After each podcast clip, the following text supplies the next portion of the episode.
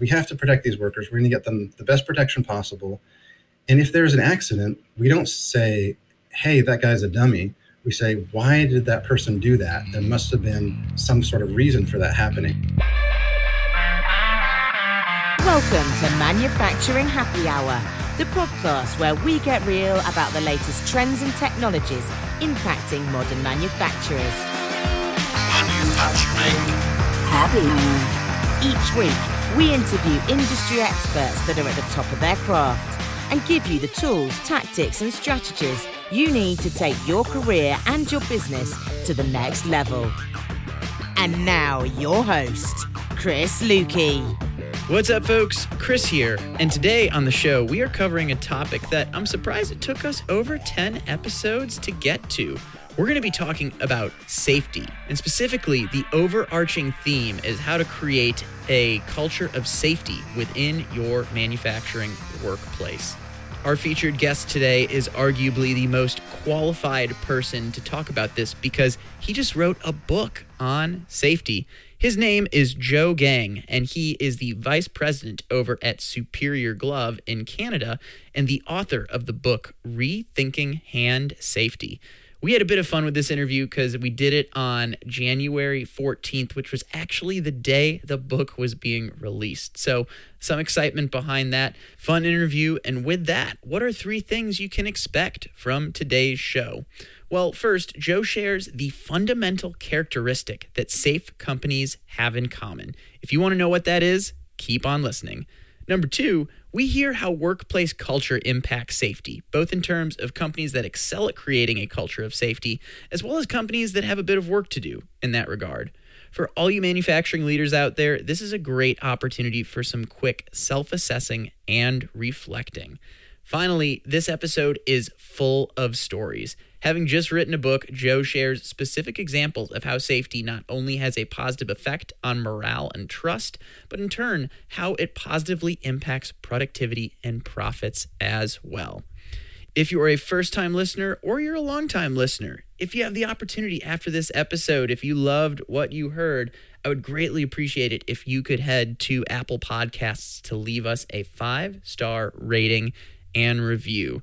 Five star rating is super quick. You just hit that five star button. The review takes maybe just a minute of your time because it can be as short as one sentence. You do that on the Apple Podcasts platform, which you can access from your desktop or your iPhone through the web link manufacturinghappyhour.com slash iTunes. If you leave a rating and review, I might just owe you a beer. Now, let's not waste any time jumping into today's interview. It's time to talk safety with Joe Geng.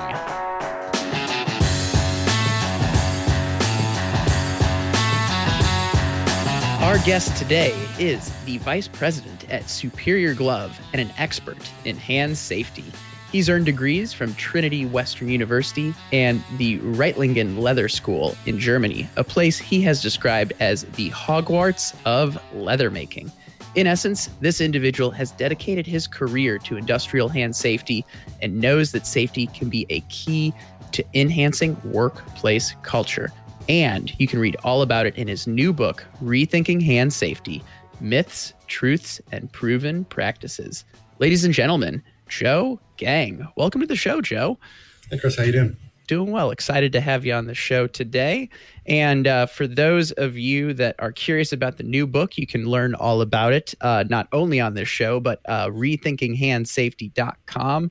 And you can learn more about Superior Glove at superiorglove.com. All of those will be captured in the show notes. So, with that, Joe, to kick things off, I, since it's manufacturing happy hour, I always like to set the stage in a happy hour type fashion. So let's say we're hanging out at a, a pub in Toronto, we're drinking some Labatt Blue or Molson, and the the uh, the Maple Leafs game is on in the background, and someone comes up to you and asks, "Hey, Joe, what what is it you do? What do you tell them in thirty seconds?" Um, what I generally say is my family's company, we make the best work gloves in the world, and we help uh, reduce hand injuries at large manufacturing and construction companies. Love that. And I think I was reading up on Superior Glove.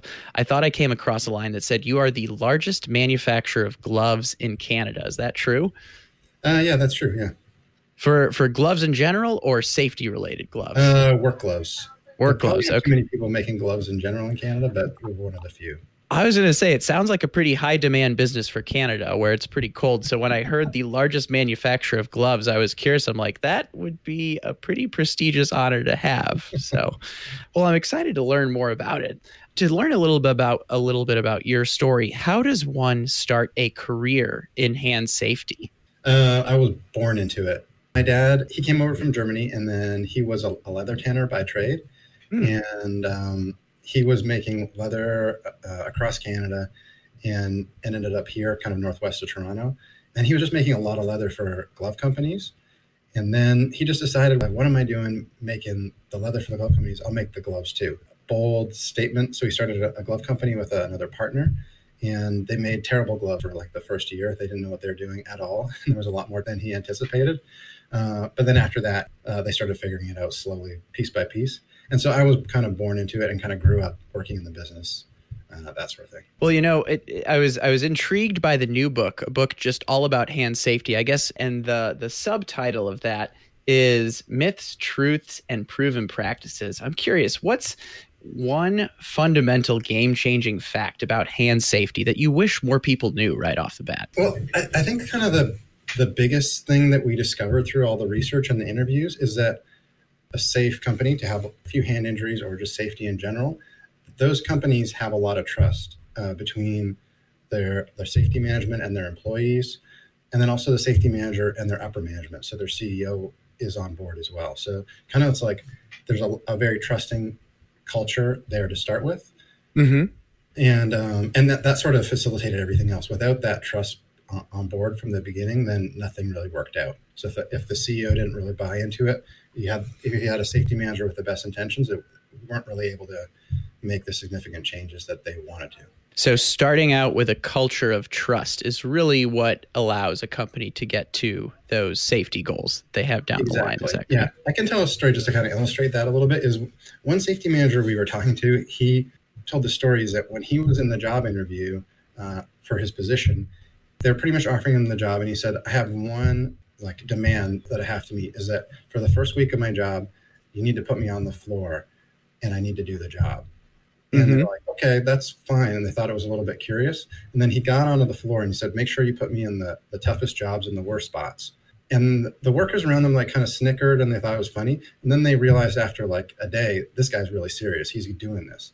And he had, after that week, a really in depth understanding of what they were going through. And then he'd earned their respect and then like the rest of the job was much easier from there because he had won over everybody and, earned credibility by getting his hands dirty so to speak not only do I love a story about a leader jumping in and taking on, let's say, the toughest jobs, making sure they understand the ins and outs of those aspects, but it's funny how much of an impact safety has on a company. But it, it comes without a surprise to me in a lot of ways. I think the first time I guess I encountered this topic as a, a quick personal story.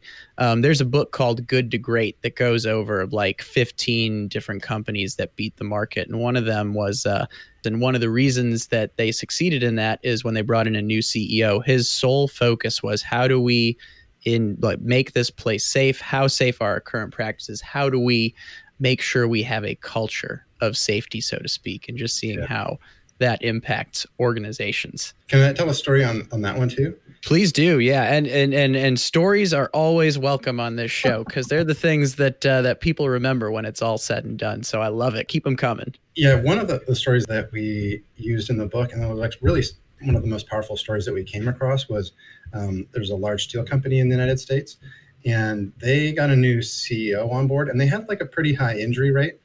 And mm. then he was on his like like a month in the job, he's on the call with the Wall Street, and he said told them that if you want to see how we're doing financially, just take a look at our safety numbers. And the stock dropped because they thought like a few people were like, this guy's a hippie. He's going to drive the company to the ground. All he cares about is safety.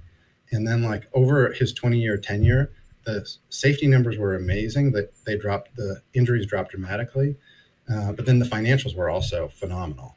They like dramatically outperformed the S and P 500 what he said is he realized that get employees engaged at a manufacturing company to make sure that they're going home safe. Like that's kind of a bare minimum. That, that was a way that he he was able to reach everybody. One thing that that stuck out when I was doing some some research for this interview was some some other myths I heard around safety. This is going to get oh, this is a little bit of a transition. It's a little tactical, but um, it sounds like there are companies out there that advertise uh, cut-proof gloves, so to speak, or that there's a lot of I, I should I'm just going to say it sounds like false advertising out there. When you hear that, what is what is your response to that myth? Yeah, it's kind of it's misleading for sure. So yeah, you see that on Amazon and other places where like cut cut proof or, or sometimes competitors they'll promote that.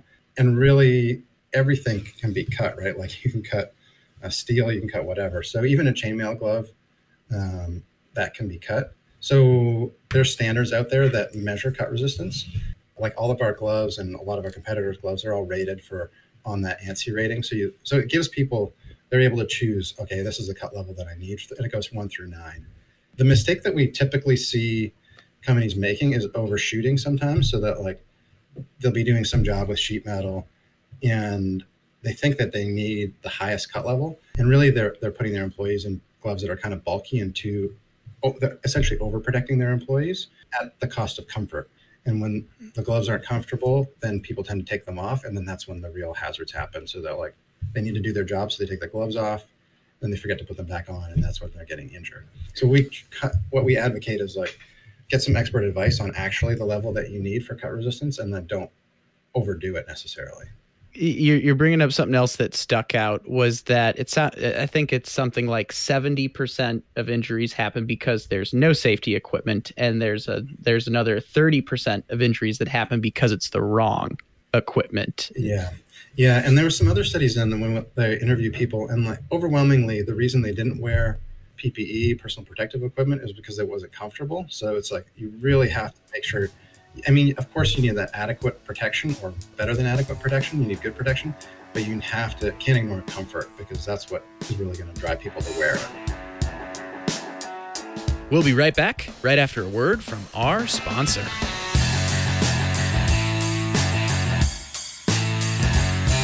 This episode is sponsored by Concept Systems, who you can find at conceptsystemsinc.com.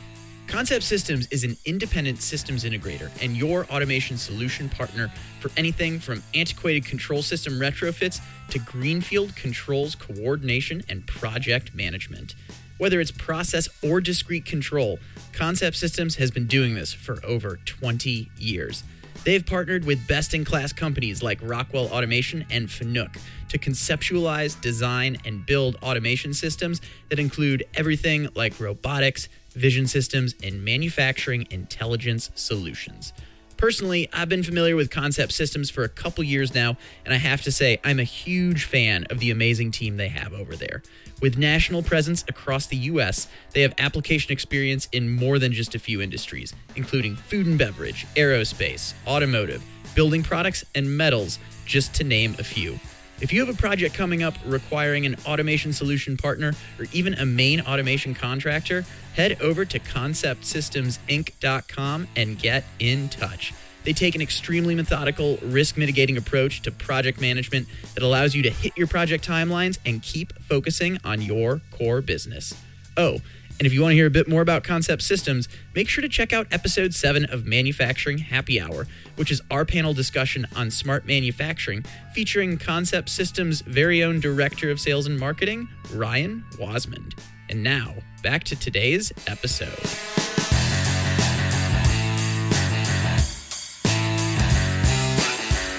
We're covering some cool topics here. We're talking about the comfort of the safety equipment. We're going over how leadership impl- uh, impacts safety culture and impacts company performance as a whole. And I know some of these stories you've incorporated into your book.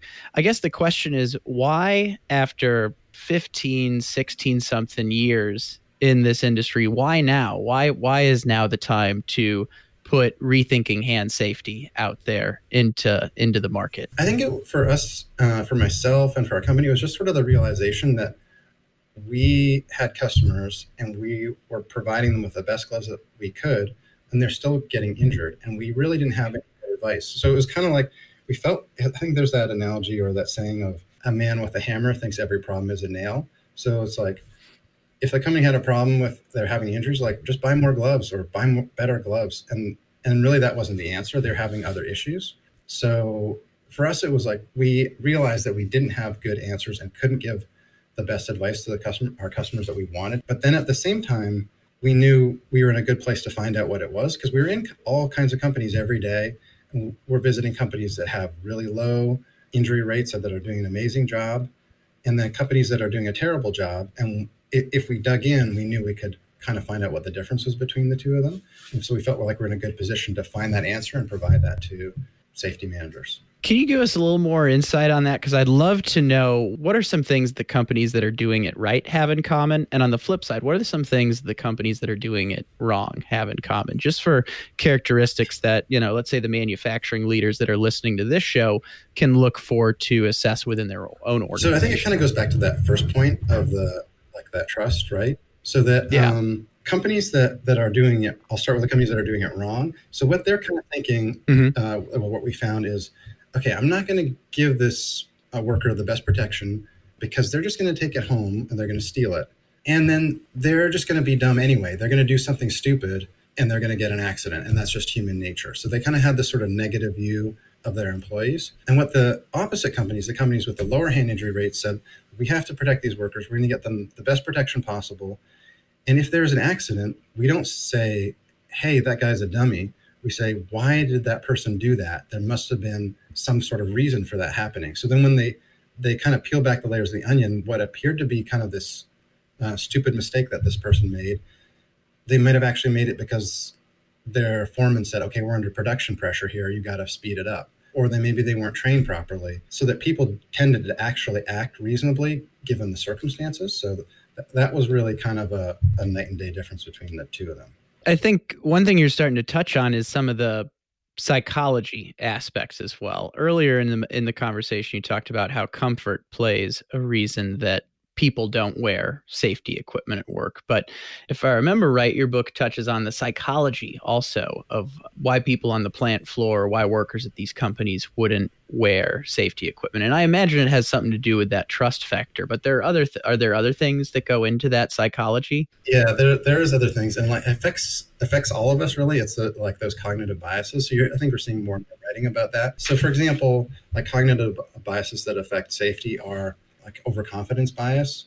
So like when they study where they ask drivers like are you better than average driver 95% of people say they're better than average and the same thing that goes when you're on a workplace uh, like in a workplace you think okay that accident could happen to somebody else but not not to me mm-hmm. and then so it's like all all those kind of biases that that add up that make you feel safer uh, than you really are and it, it, it definitely makes sense. I've I've kind of thought about it in the same standpoint as like rock climbing or someone that's an expert in an extreme sport. Typically, it's not the newbie that's getting hurt. It's someone that's very experienced that has accidentally or maybe on purpose cut a corner.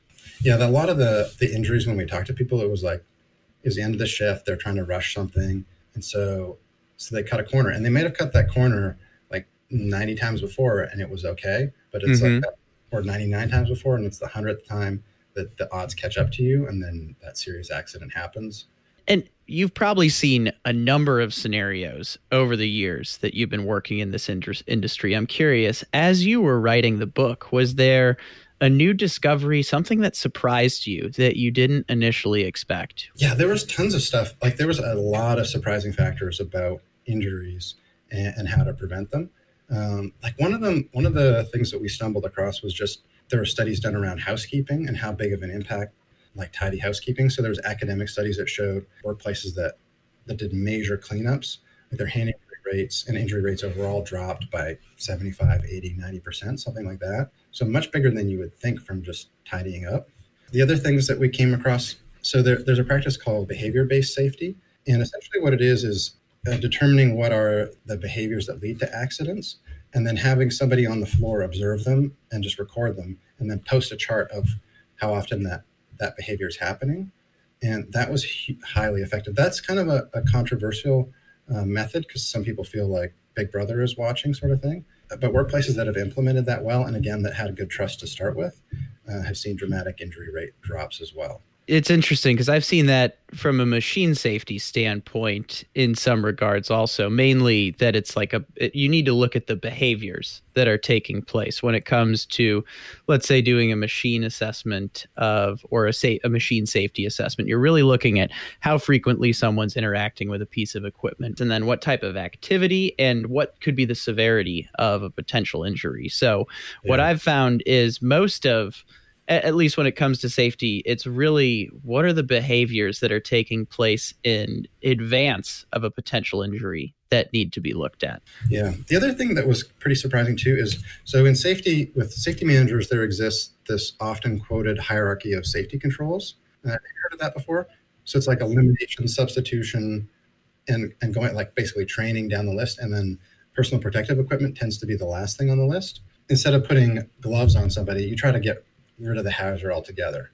And if you can't get rid of the hazard altogether, you make some kind of substitution. Or if you can't, you try to put distance between the person and the hazard, that kind of thing. So you follow that, order. But what was another yeah, thing that was kind of surprising is that in practice, even safety managers who are trained on that often forget that. So our, our sales team, I'll, I'll, tell this story is our sales team, one of the guys, he was in a pulp and paper mill. They have these, uh, what's called doctor blades. They're these enormous blades that cut huge rolls of paper and the blades weigh I don't know 50 pounds or something like that, and they're razor sharp. And then so every once in a while they have to be sharpened. So at one pulp and paper mill, the guy took off the, the blade and was walking across the factory floor to the sharpener, and he slipped and cut his belly, and he had to get stitches. So like cut sliced him right in the belly and stitches all, through, all through his stomach.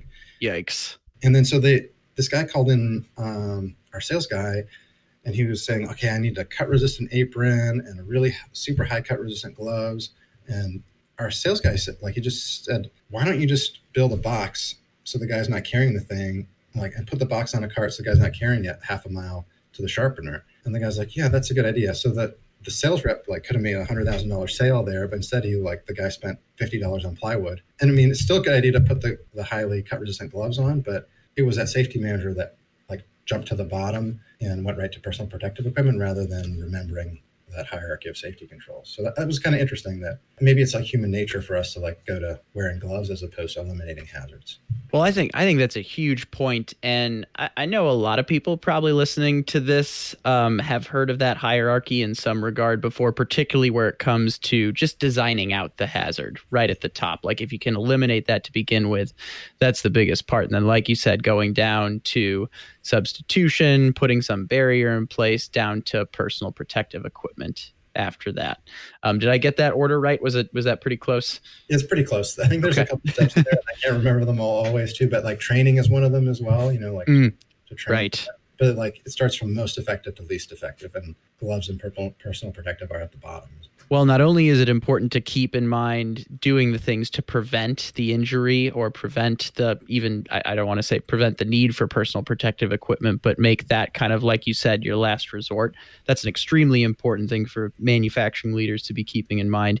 The other thing I'm curious about is how often do you find yourself in that scenario? Because you're selling safety equipment. How often are you coaching your client to say, you know what? Yeah, we could sell you some gloves, but we see a bigger issue here that if you solve that, you might be able to, you know, make this less of a potential hazard for you overall. Do you have that conversation often? Um, not as often, I think, as we should, and I think it mainly because we we don't have the expertise. So, to the honest answer is, I wish we were having it more often because really, you want our goal is to reduce those those injuries. Like, maybe we need better training for our sales staff or, or ourselves to like be able to recognize those hazards and be able to say maybe that machine needs a guard or this is the best best practice here kind of thing. So we do have it when we know, but could be more often, I think. Nevertheless, I love that story you told of what I would call sales integrity that you shared a moment ago. I thought that was uh, I thought that was a great example. As we continue to get closer to the point of wrapping up, I'm curious. You talked about establishing that culture of trust being a big thing for incorporating safety. For someone that wants to get started in this journey, that's, let's say, an operations manager at a manufacturing facility, what would be one actionable piece of advice that you might give someone to start on a path to a safer workplace or building in that culture of safety at the workplace? So I think that the, that's an interesting question. The challenge kind of goes both ways. Like, how do you get employees to buy in? Mm-hmm. And then how do you get upper management to buy in? We've seen the harder one is to get upper management to buy in. A lot of safety managers, they know, or operations managers, they kind of know how to reach workers, how to reach their employees. And, and so just kind of like that to- story I told is like get out on the floor, do the job, talk to people, understand where they're coming from. Uh, but then when it came to upper management, that was like there wasn't a lot of information there. We really had to to dig because pretty much everybody said, well, you just have to provide the ROI of safety. And then when we really actually found the stories where there was a CEO that changed from being sort of anti-safety to pro-safety, and never they were presented with ROI, and then they made a change. So people kind of think CEOs are like human calculators, and like they just need to see the dollar figure. Uh, mm-hmm. Uh, but the ones that changed, they they typically had had a come to Jesus moment. Like there was a construction company in Canada, and uh, one of the founders was killed, and then so the other family members are like, we've got to change what we're doing. Or there's du- DuPont is a good example. Like they used to, like hundreds of years ago, they they had a bad safety record. They were blowing up their plants all the time because they were making gunpowder. One of their family members died putting out a fire at one of the plants. And now they have one of the best safety records in the United States. So it's not, they didn't look at the ROI. You know, they had moments where like um, emotional decision. So what we did find is like people tend to be and CEOs included or upper management included tend to make emotional decisions and then back those up with numbers after they make that decision. That we're kind of emotional creatures, right? So that the people that uh, succeeded in changing cultures, they typically got people to buy in with stories and got them emotionally invested. And sometimes it was just like little steps at first, you know, so just like a little bit of buy-in and then a little bit more and a little bit more.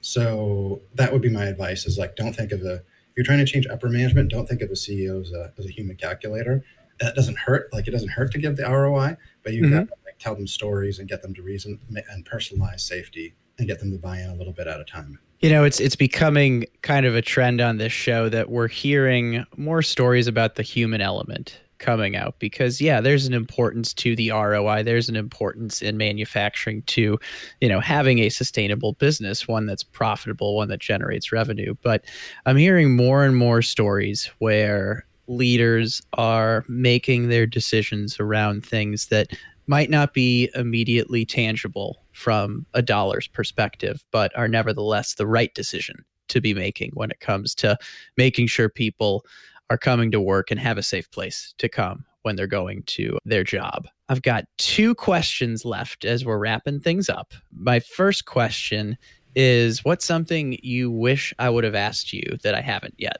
maybe the weirdest safety practice that we saw. I'm on board with that. That sounds great. I feel like another story is about to come out. uh, yeah. So this one was my, my favorite story from all the research that we did is um, there was an oil and gas company in Alberta.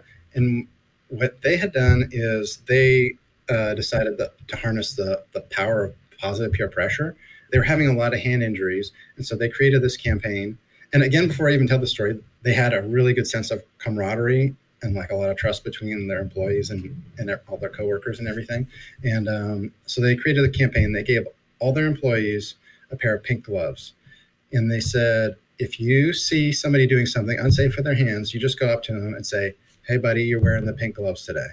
And then they donated $5 to breast cancer research and their hand injury rates like just plummeted. So they would like, if you're the guy wearing the, the, pink gloves for the day, all your coworkers are, are giving you a hard time in a fun way, you know? And so for them, that really worked. And we saw kind of other examples of that, of like using that peer pressure to make everybody responsible for safety and then kind of making it fun at the same time. Great story. I hope there was still a good donation to breast cancer awareness. I think there was quite a bit of money donated. Yeah, hopefully, hopefully that was just out of goodwill where it's like, man, we've made this place so safe, but we're not donating anything. Hopefully something like that went in hand. Fingers crossed. But love that story. Love adding the fun element to it. My last question is what's next for Superior Glove as well as you? You've got the new book out today. Literally today is the release date. And I'm just curious, what's uh, what's next on your plate, and what are you excited about? Um, well, we're excited to sh- kind of share this message, and then just get out there and help those companies reduce hand injuries. So I think that hand injuries are the number one preventable workplace injury. It just happens too often, and they really those those companies are there are companies that are not having hand injuries or next to no hand injuries. We can dramatically reduce those hand injuries, and I think with the right message and and just the right actions to follow it up that those injuries can be like next to eliminated Awesome. Love the wrap up. For those of you that want to learn more, make sure to check out Rethinking Hand Safety, Joe's new book. You can find that at rethinkinghandsafety.com. And make sure to give Superior Glove a look as well. You can follow them on LinkedIn. I'll have links to all of these in the show notes at manufacturinghappyhour.com. In the meantime, Joe, thanks so much for being on today's show. Thanks a lot, Chris. Appreciate it. And for those of you listening, stay innovative, stay thirsty. We'll catch you again next time.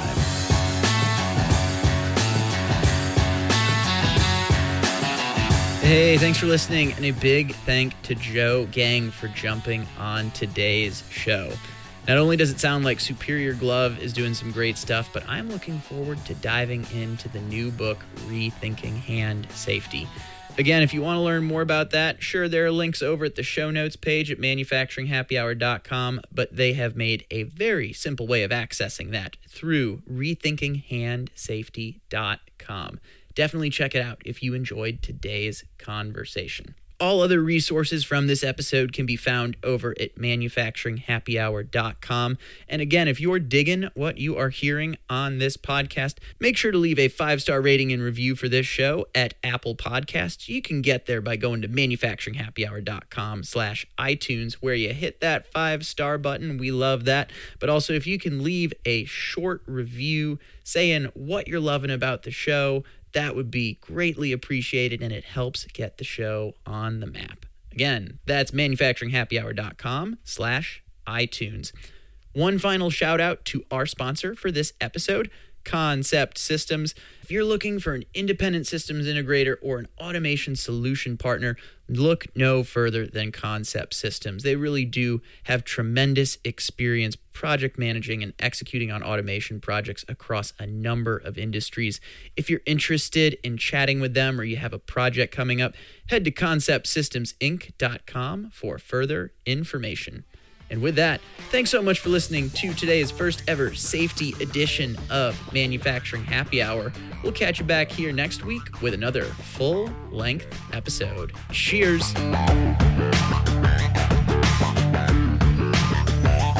Thanks for listening to Manufacturing Happy Hour, powered by the Industrial Network.